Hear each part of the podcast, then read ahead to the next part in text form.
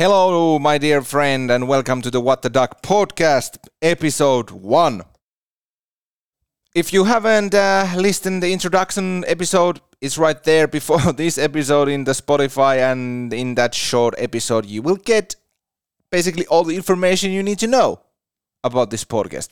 But this time, in this very first real episode of What the Duck podcast, it is time to drop the puck.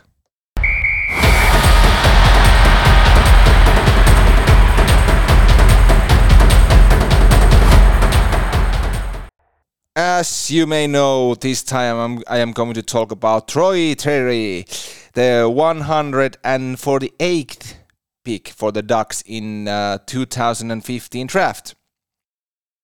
And the reason why I want to talk about this um, kid, wait, he's uh, he's 24 already. Okay, not that kid anymore. the reason I want to talk about him is that I have been thinking here in cold Finland, middle of winter. Why now? What has happened that he's suddenly such a great player? Like, what? Over one summer, suddenly, I'm a good hockey player. so, but uh, let's fast rewind into the beginning. He was picked by Ducks in a time when this team was still a cup contender, and obviously they couldn't get their hands on the top level prospects. And I remember to think that time that, oh well, another piece of shit, and we're never gonna have a big rebuild if we are not start to lose. Well, you have to be careful what you wish for because we have lost so much. So I wasn't that excited about this kid. I had never heard about him. Maybe he has maybe played in World Juniors. I don't know. But I never heard about him. And to be honest, I laughed that, oh, well, another wonderful, wonderful pick from Bob Murray. So, first years in the organization went mostly in San Diego in AHL, and uh, best season down there was 2018 2019 with 41 points.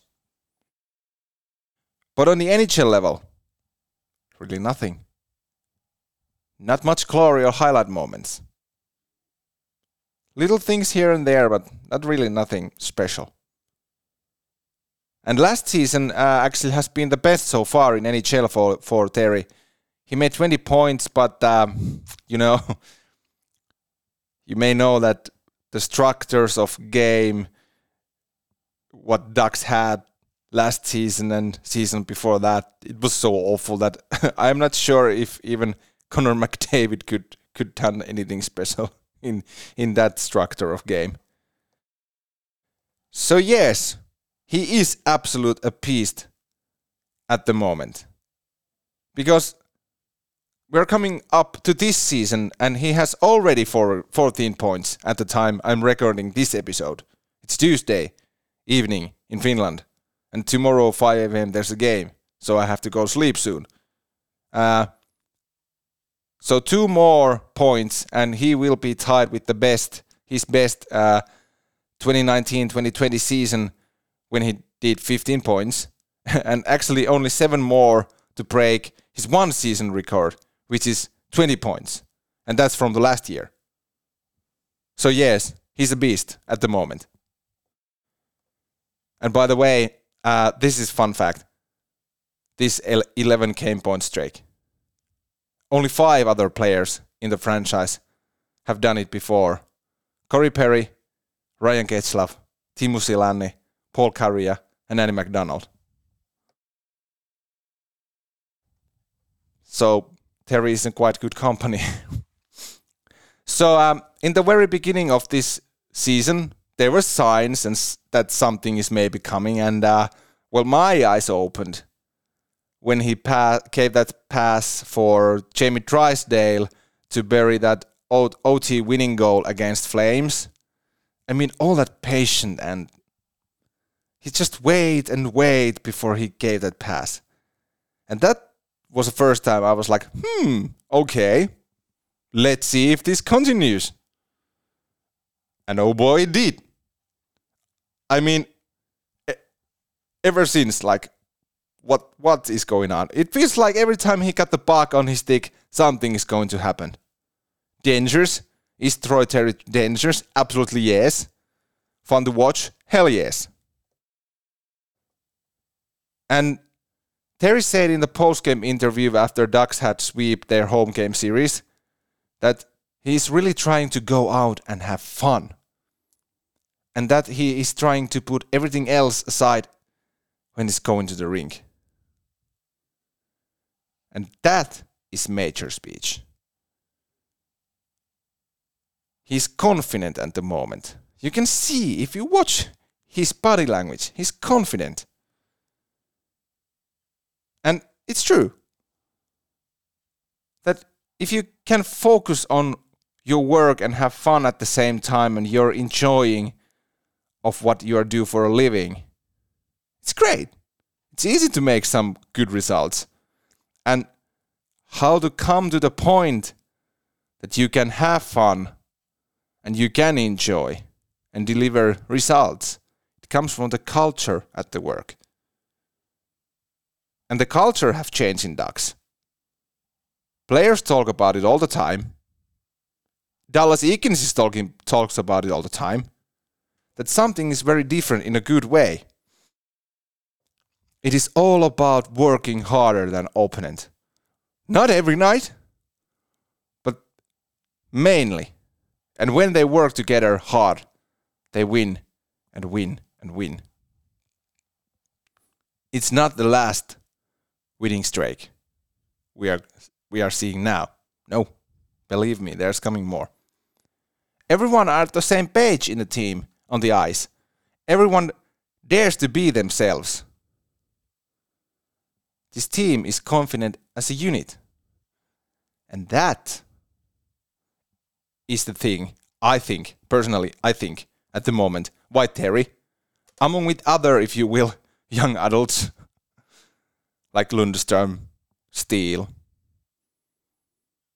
and Sonny Milano, they have taken steps, step or three or four or, I don't know, 20 steps forward this season.